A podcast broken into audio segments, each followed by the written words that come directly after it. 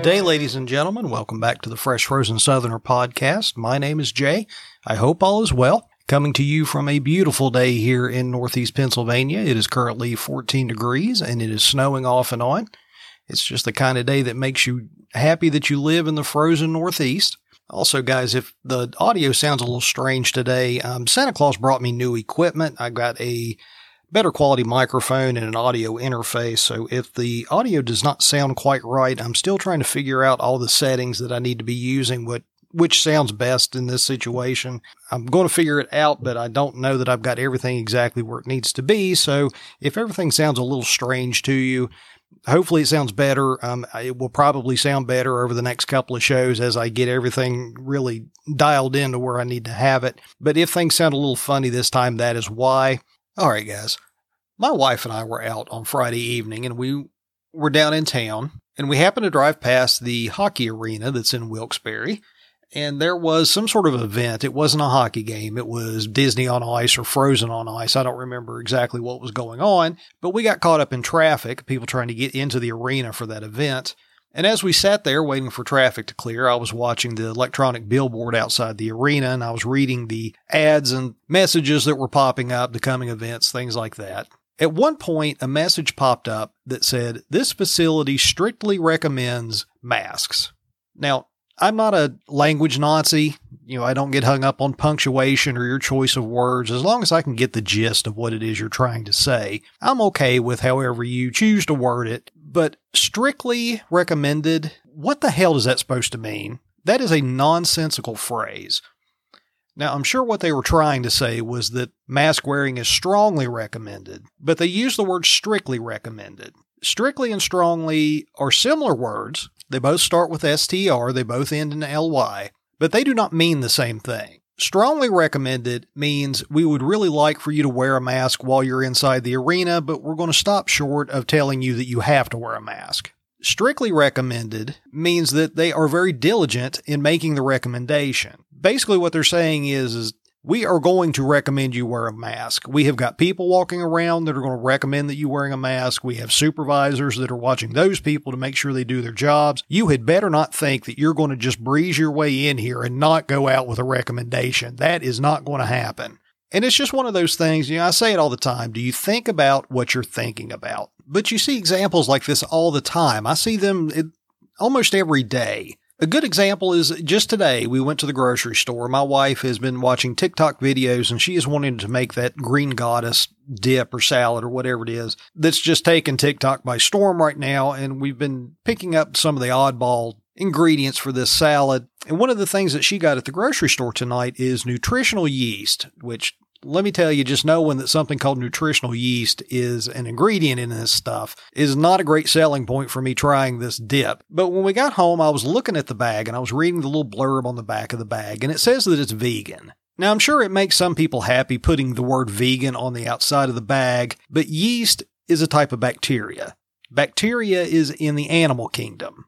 How can you call it vegan when you're eating animals? Now, I understand that it's not a chicken or a cow, but if I eat a chicken or a cow, I'm eating one animal. In a spoonful of that nutritional yeast, there's probably hundreds of thousands, maybe even a million dead bacteria in that spoonful. You're eating millions of animals when you eat that stuff, and you're calling it vegan. When I read that phrase, my brain just locked up the brakes and I just stared at it for a little while. I was like, how can people believe that yeast is vegan? Now, again, I understand that's a microscopic creature. People don't really consider that an animal, but you're eating animals. Don't call it vegan. I'm kind of amazed that it's legal for them to put that on there. I mean, most people aren't going to think about it, but it's the truth. It's that's an animal. You're, you're, again, you're eating millions of animals if you're eating a bunch of yeast. But we have a weird relationship with marketing and food. And it's this has gone on for years.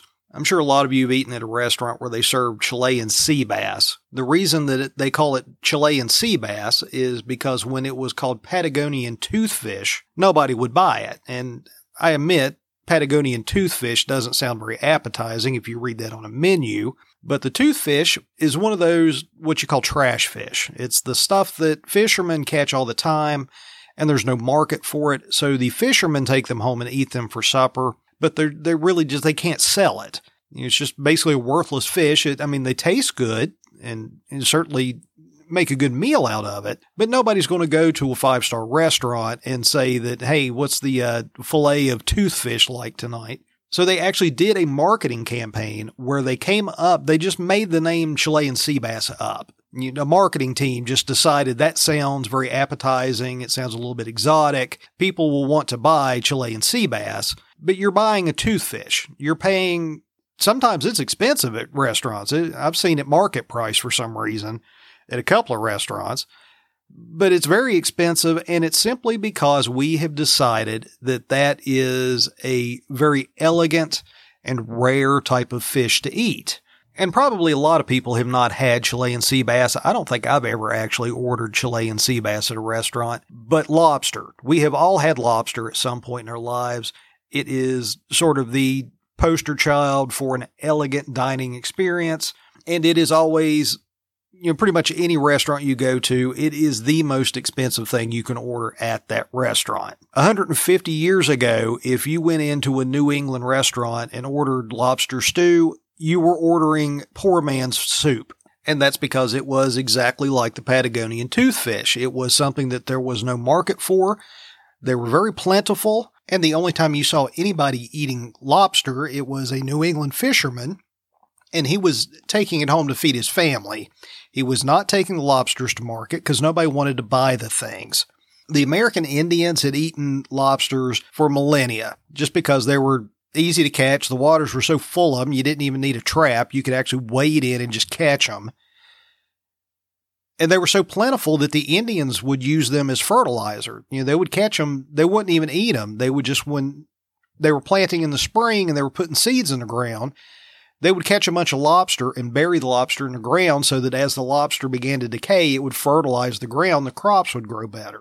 Now, when the colonists arrived, they would eat the lobsters because, again, they were very plentiful. They were easy to catch. It's a good source of protein.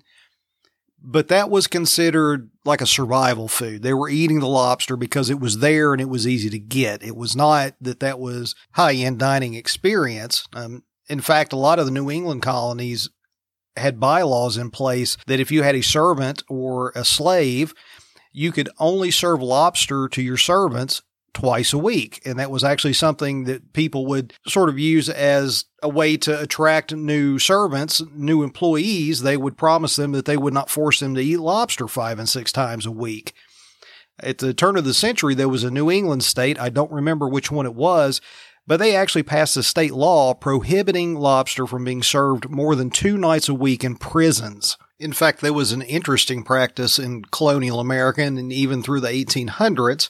People in the Northeast, in these places where fishermen would bring in a lot of lobsters, people that ate them would sort of go out of their way to hide the shells. In a lot of these small farmhouses, you had a midden heap, which was basically just where you would throw your trash when you were done with it. But people wouldn't throw the lobster shells into the midden heap. They would bury them or hide them somehow because they did not want anybody that came to the house to see that they were eating lobster. It was shameful. Now, a lot of places at this time, they didn't eat live lobster the way we do.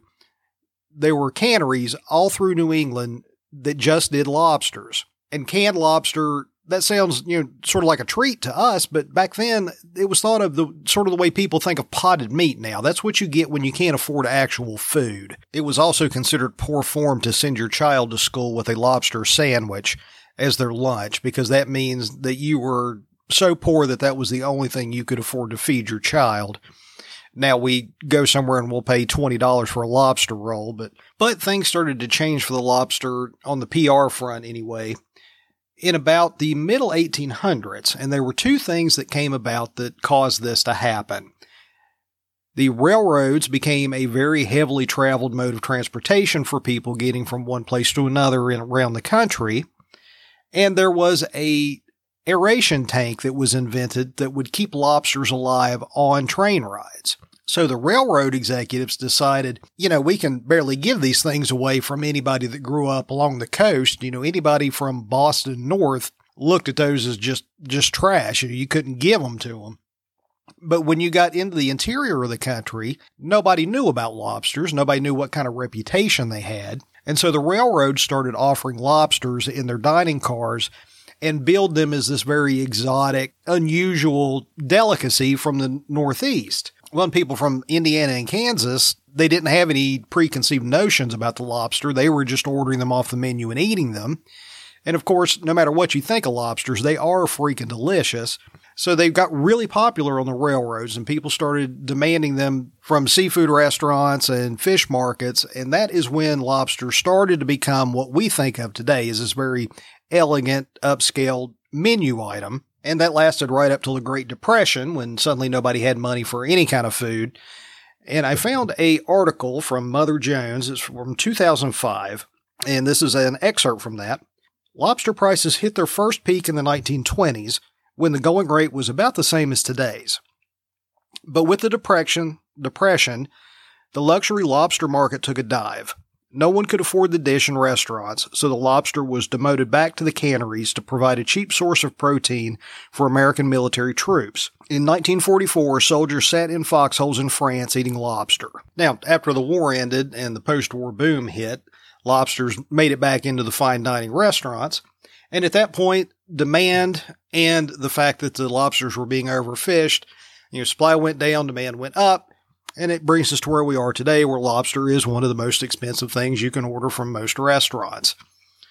And as far as overfishing goes, they're still rather plentiful. Generally, one to two pound lobster is considered a decent sized lobster. A hundred years ago, they would routinely catch 35 and 40 pound lobsters. I mean, you're catching lobsters that were three feet long. Can you imagine what one of them would cost in a restaurant today? And I have heard that lobsters are kind of unique in the animal kingdom in that the size and age of the animal does not affect the flavor of the animal at all. So if you could get your hands on one of those, that would definitely be a major feast. And they do still catch them like that every once in a while. I think the the record was set in 1988. It was a 44 pound lobster. But I'd like to know if the people in the New England states, the older generation, if they still kind of look at lobsters and just think, how do people go to restaurants and order that for a meal? Every once in a great while, you'll hear somebody refer to a lobster as a sea cockroach. And that's closer to the truth than a lot of people realize. Uh, crustaceans are arthropods, same as insects and cockroaches. Lobsters are actually pretty closely related to the cockroach. But that's the kind of odd story of how a water bug that was considered poverty food for the whole of this country's, excuse me, history has become a delicacy that we all look forward to eating. And I mean, anytime you hear anybody going on vacation in the New England states, that's all they talk about. You know, we're going to go to a lobster bake. We have to stop at one of those roadside stands and get a lobster roll. And it's all just our perception. And perception can make or break a product. And if you want proof of that, look at the Peloton bicycle. Now, I only became aware of the Peloton bicycle a few years ago when they started running 750 commercials a day. But the Peloton bicycle has actually been around for several years and pretty much in the exact same configuration that you can purchase one now. They've always had the connectivity on it. You can stream live workout classes while you're working. So it's not just you riding a bicycle. You're watching a trainer and you're with other people. But it was like that from day one and the sales were terrible. So after a few years of these bad sales figures, the marketing team and the board of directors got together and they decided that they were going to make a bold move to try to boost sales of the Peloton bike. And what they did is they made no technical changes to the bicycle, but they jacked the price up almost 100%. And the sales have doubled every year since they did that. Now, this is the exact same bicycle. You're paying double for it, and the sales are going through the roof. And it's not just me saying that. I found an interview with the CEO of Peloton on Yahoo Finance. And let me read to you what this gentleman said. It was an interesting psychology that we teased out, Peloton CEO John Foley recalled in an interview last year with Yahoo Finance. In the very early days, we charged $1,200 for the Peloton bike for the first couple of months. And what turned out happening is we heard from customers that the bike must be poorly built if you're charging $1,200 for it. We charged $2,000 for it and sales increased because people said, oh, it must be a quality bike. That is what perception can do for a product. That is how easily swayed we are. And I hate to say it, that is how dumb we are. And it's not just this company. Trust me. You hear about data mining on the internet and Facebook, you know, they're just trying to get your information. They don't want your personal information. They want your personal preferences and they want to know things about you to figure out what demographic you fit into and why you're making these decisions on what you do with your spare time, what you do with your money. It's a, a huge part of business now and it makes a ton of money for these companies. And that's basically all the study of economics is. Now, I took an economics course in college because it was a required course for the degree I was going for. And I wasn't looking forward to the class. I thought that it was just going to be about money and it was basically going to be another science class, or I'm sorry, a math class. But I wound up really enjoying the course. It's not at all what I thought it was. It's, it's more the study of why people do the things that they do. It really does not, I mean, finance is part of it, but we refer to markets and retail sales and things like that as the economy because of economics, not the other way around. And companies pay a lot of money to these analytical firms to figure out why you do what you do and how they can get you to spend money and time with their product. And it goes even deeper than just simply what you're going to purchase. There's a lot of psychology that goes into how businesses are run and how they set up. How often have you walked into a restaurant and you thought to yourself, man, it's a little bit chilly in here? That's not a mistake. They're not scrimping on the heat. How often do you go into a restaurant and it's painted in very bold colors? You know, it's not loud and garish, but it's not something that you would paint your living room in. Those colors were chose for a reason. Next time you're in a restaurant, pay attention to the wallpaper on the walls, the carpet on the floor. It's always a very busy pattern on the wallpaper and the carpet. If you're in a nicer, more upscale restaurant and you're looking at the art on the wall, the art is always a very busy. They, they choose a lot of modern stuff to where it's not like a painting of a landscape. It's sort of modern art abstract. It's a lot of colors and everything's very busy. That stuff is chosen for a very specific reason. It's because all of those things, and it's right down to the chairs that they choose for their tables. They'll choose chairs that are just comfortable enough for you to sit and enjoy your meal, but not comfortable enough for you to want to sit there. That's why it's just a little bit cooler than what you would be comfortable with. So you won't want to sit there after your meal. That's why the lighting is always a little dimmer than what it needs to be. And so when you're finished with your meal, you'll want to get up and leave. The reason they're choosing this stuff and you don't realize that these patterns and these bright colors and the just the slightly uncomfortable temperature. When you're done with your meal, you're not going to hang out and order a second cup of coffee. You're going to get up and go to your car, and the restaurant can seat that table to another incoming customer. All of that stuff is chosen to just subconsciously make you want to get out of that restaurant as soon as you're done with your meal. And that is a staple of the restaurant industry. Everything from fine dining establishments all the way down to McDonald's. Next time you're in a McDonald's, pay attention to the booths that you sit in. A lot of them they're colored and they're contoured in such a way that when you're looking at it, it looks like a cushioned booth from a diner in the 50s, but when you sit down on it, it's just plastic. Now, that's not uncomfortable. Like I say, you can sit there and eat your burger and then get up and leave, but it is nowhere near as comfortable as what it looks like it will be when you're walking over to that booth.